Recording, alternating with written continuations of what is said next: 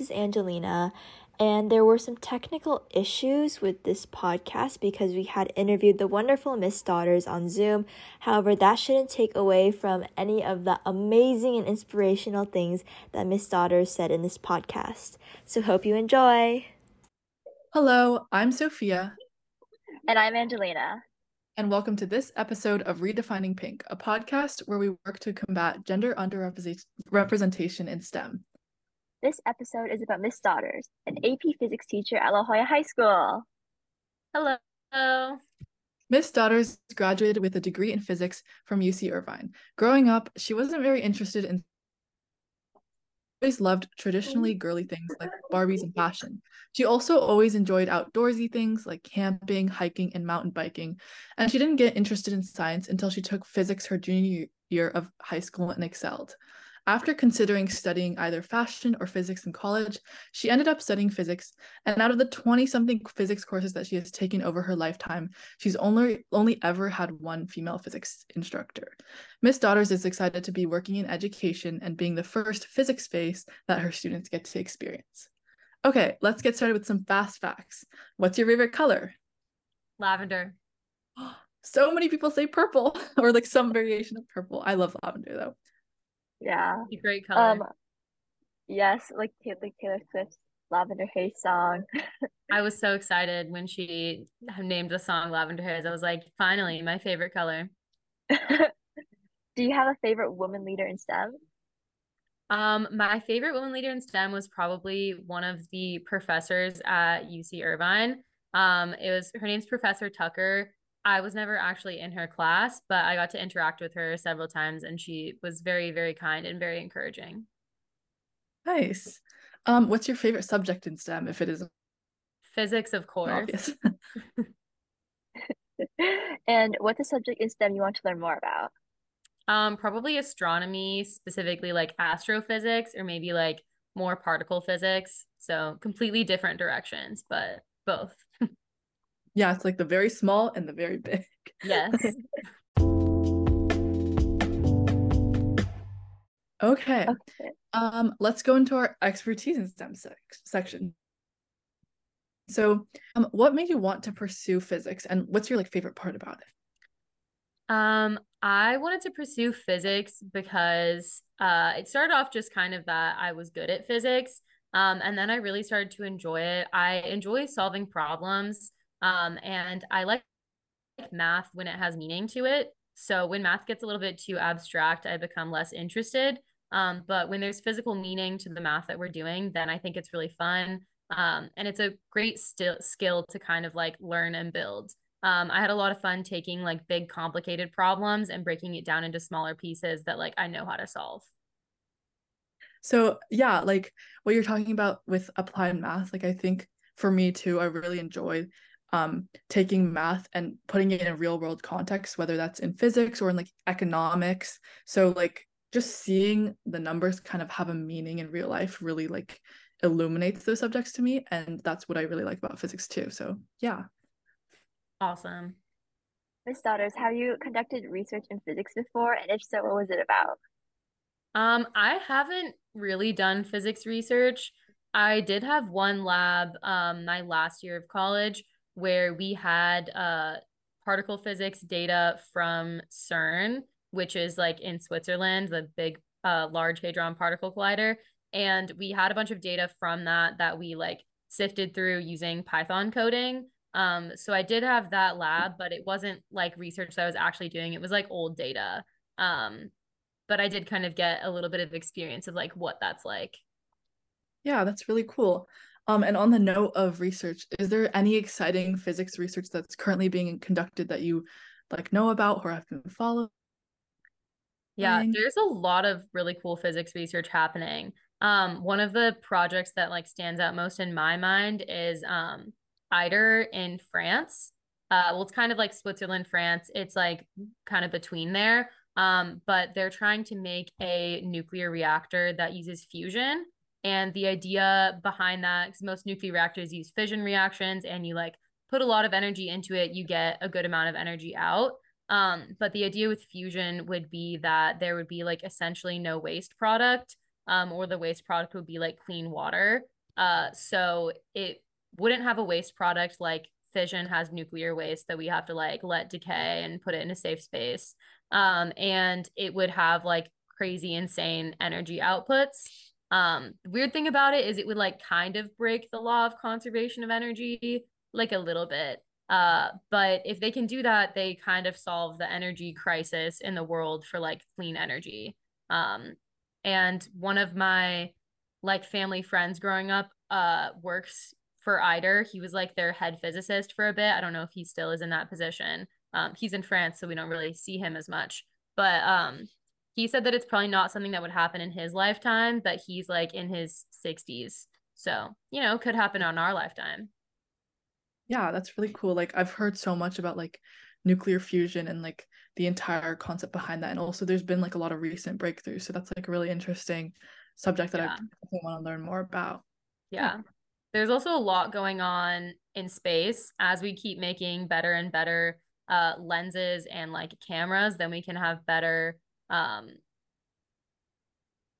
like telescopes, not really tell like uh like the James James Webb telescope. Yeah, telescopes. Space telescopes. Um, out yeah. in space. Yeah, and then we can get better pictures of like seeing what exactly is going on. So astronomy is definitely one of or like astrophysics, astronomy. That's one of the realms of physics and in science where they're having the most uh, new information and breakthroughs like all the time.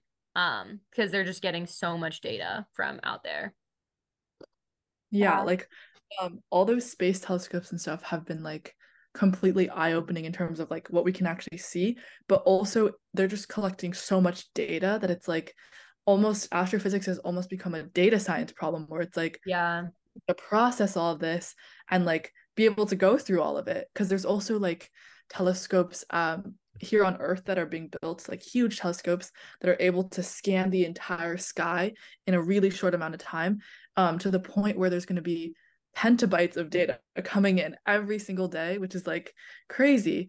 Um, and actually, a fun fact about this. Sorry, I know a lot of this is. Don't apologize. Tangent, but um, one the so with the petabytes of data, the fastest way to move that much data around is actually not to upload it to the cloud it's actually to take hard drives and to physically fly it because flying it is actually faster than uploading it and then downloading it at a new place because it's That's just so, so funny. Yeah. So fun fact about that. But yeah. Wow, that is a fun fact. That's crazy. Faster to fly it like across the world or yeah. where it's going. Let's go into the woman in STEM segment. So we know that throughout your studies in physics, you mentioned that you only had one female physics teacher the entire time. Um, how do you think that like affected your experience? And also, did it become like a challenge you had to overcome? And if so, how did you overcome it? Well, I think it's hard when you don't have instructors that you feel like you can really relate with on almost any level. Um, and like that's not to say that I couldn't relate to any of my physics professors, but pretty much all of them were white men. Um, and I don't have that many like common interest overlap with white men as much. Uh, so it is it was harder for me sometimes to like see myself as a physicist. And it's there's definitely like a lot of imposter syndrome that comes with being a woman in STEM. And when none of your instructors like look like you or you can even really like relate to on that many levels, it's hard. Um yeah, and I think that like a lot of the professors that I had were fairly encouraging. Uh but there were a couple like bad seeds in the bunch that kind of like um some of my friends went to office hours our freshman year or I think it was our second year of college and they asked the professor a question and the professor responded and said, um, if you're asking that question, you should go back to kindergarten because like you're never gonna do well in this. And then they were just like shocked because they were like, Are you like kidding? Like that's an insane response to like a question that you're asking your professor during office hours, which are supposed to be like where you go to ask your professor questions. And then I kid you not, a guy who was in the room at the time asks the same exact question and the professor looks at him and goes, That's a great question, and answers it. And like, so my friends, I wasn't there at the moment, but my two friends were like just standing there, just like shocked. So they just like left. And then after that, she like, they both told me about it. And I was like, okay, well, I don't want to experience that. So, like, neither of us for the rest of college went to office hours again. Like, not just for that professor, but any of them. Like, we were like, that is like the very last resort ever. I would rather like ask like 10 different people, spend hours on Google than like have someone disrespect me like that. Like, I just didn't feel like none of us felt like it was worth it to put ourselves out there by going to office hours again. And that was like one professor one time. And like maybe that was not a decision that we should have made, but like that's how we felt. That's crazy. Yeah, like and I also think like that's such a like disheartening story, but it's also inspiring that like now you're in education and you're like sort of like flipping the narrative. Like you're the one that's going to be the the person that your students go to ask for questions and like having that experience under your belt is sort of like probably also going to inform the way that you yourself teach, which I think is really like cool. So, yeah. Yeah, I definitely took that experience that my friends had and what they told me and like I try to make sure that none of my students feel like any question that they ask is a stupid question um and to be really respectful cuz like asking someone a question or asking for help especially in academics is a very like humbling thing to do and like it's it's a vulnerable place to be to like go and ask for help and ask for questions and I think that a lot of times like we come to this very like like I don't know, with certain people you can ask questions and like not really feel intimidated, but it can be hard when there's like a big power difference and I want my students to always feel like they can always approach me and ask questions and like that I'm not going to like judge them for their questions. They don't have to like feel too much like they need to try to phrase stuff in the way that makes them sound the smartest. I just want them to like be comfortable asking questions and getting help. That sounds that's so amazing that you're creating a comfortable environment for your students, and I think that's that's really cool. Um, should be the one... bare minimum, but you know, that's true. I'll yeah, take the compliment.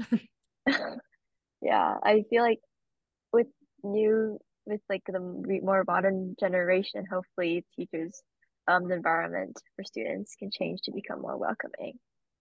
Physics is one of the most underrepresented fields in STEM, and how do you think we can begin to bridge this gap? It's a tough gap to bridge.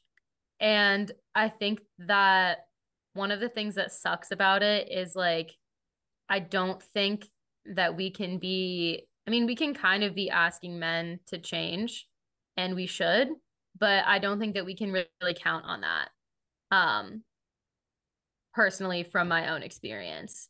Like I think that a lot of men don't think that they're the problem uh and they think that they're fine, but there's a lot of internalized sexism that everyone has.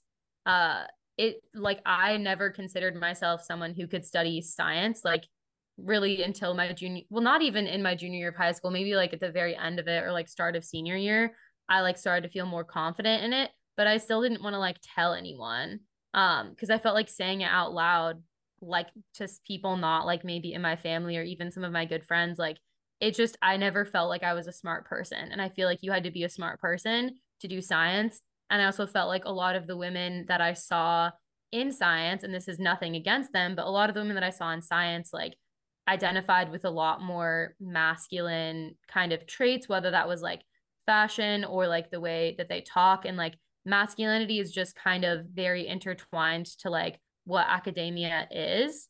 Um and femininity is kind of seen as like the opposite of that. And so being like a very feminine presenting woman being someone who like doesn't talk in a very like academic vernacular most times although right now i'm using a lot of big words um because i thought about these questions beforehand. But like uh being someone who talks pretty casually and like in a more kind of feminine vernacular young person not academic um it was hard to see myself as a scientist and it sometimes it still is but i've been kind of practicing like being like yes i am a physicist um and i think that like being a teacher has given me a lot of confidence uh in that because i am able to like help people and like feel that i really am a leader um but I, I think that the main way that we can bridge this gap is by just kind of persevering and keep going.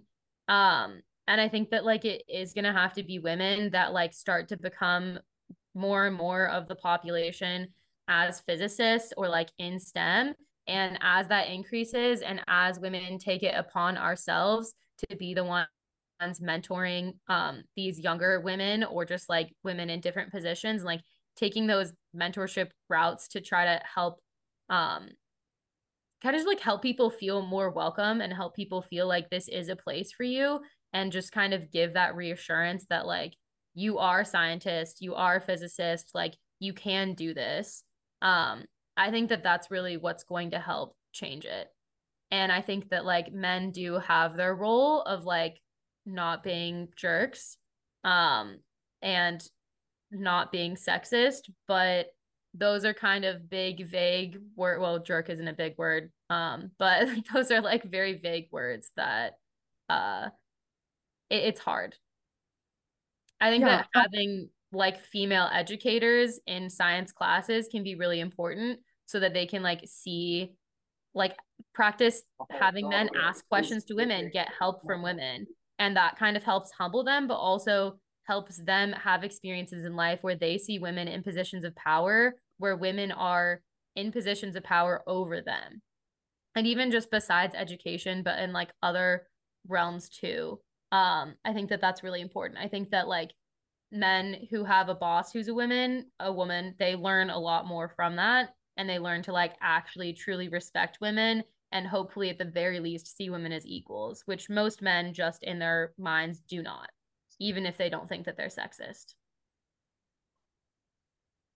Yeah um one of the notes that you mentioned like the idea that you were a very like feminine woman and you still are and that in your head contradicted with the idea of being a scientist or a physicist is kind of like the philosophy behind redefining pink. Like this idea that even in the color um like pink is obviously now associated with like girly girls and like in gender reveals pink is for girls blue is for boys um but like have you ever seen a science poster or something a sticker about science or anything that wasn't like blue and green and like that had any pink whatsoever? I feel like that's really rare. So even that in that like subtle thing where it's like we associate certain colors in our head with a gender and pink the color we associate with women and girls doesn't align in our head with STEM and science and technology, and we don't see it in our daily lives as an example of science and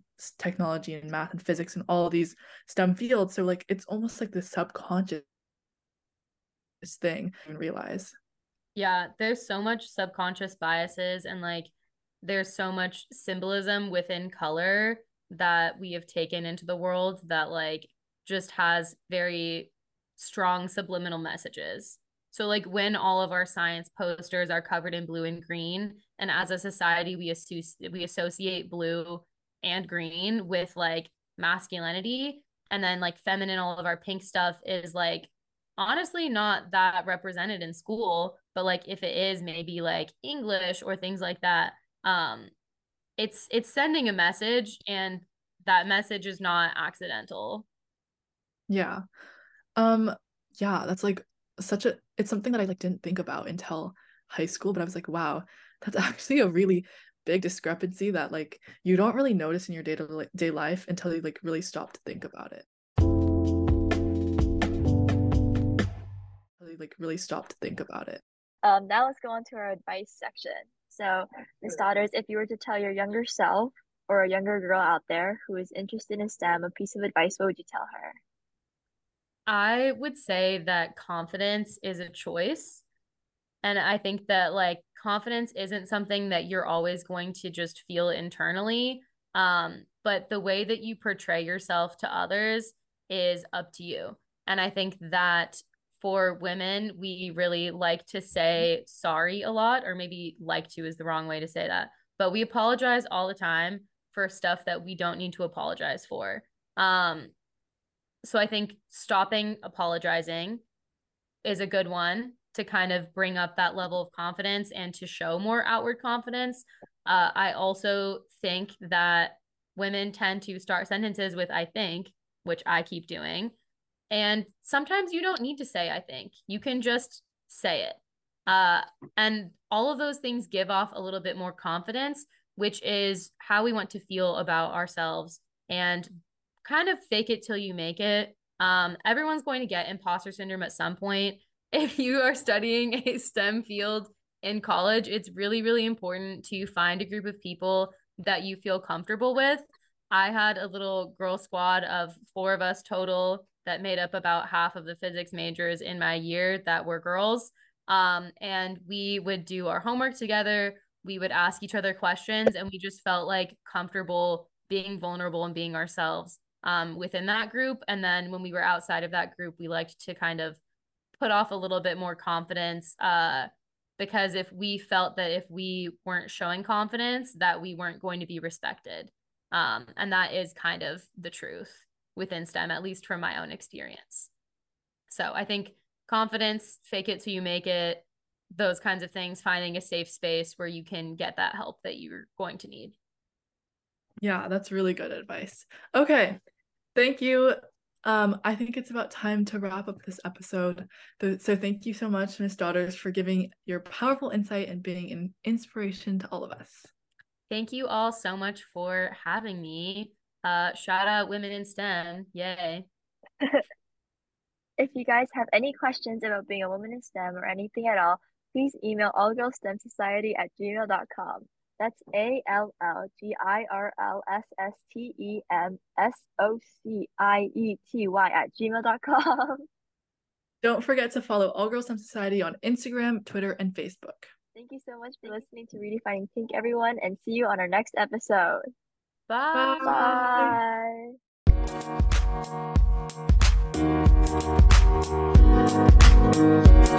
Bye.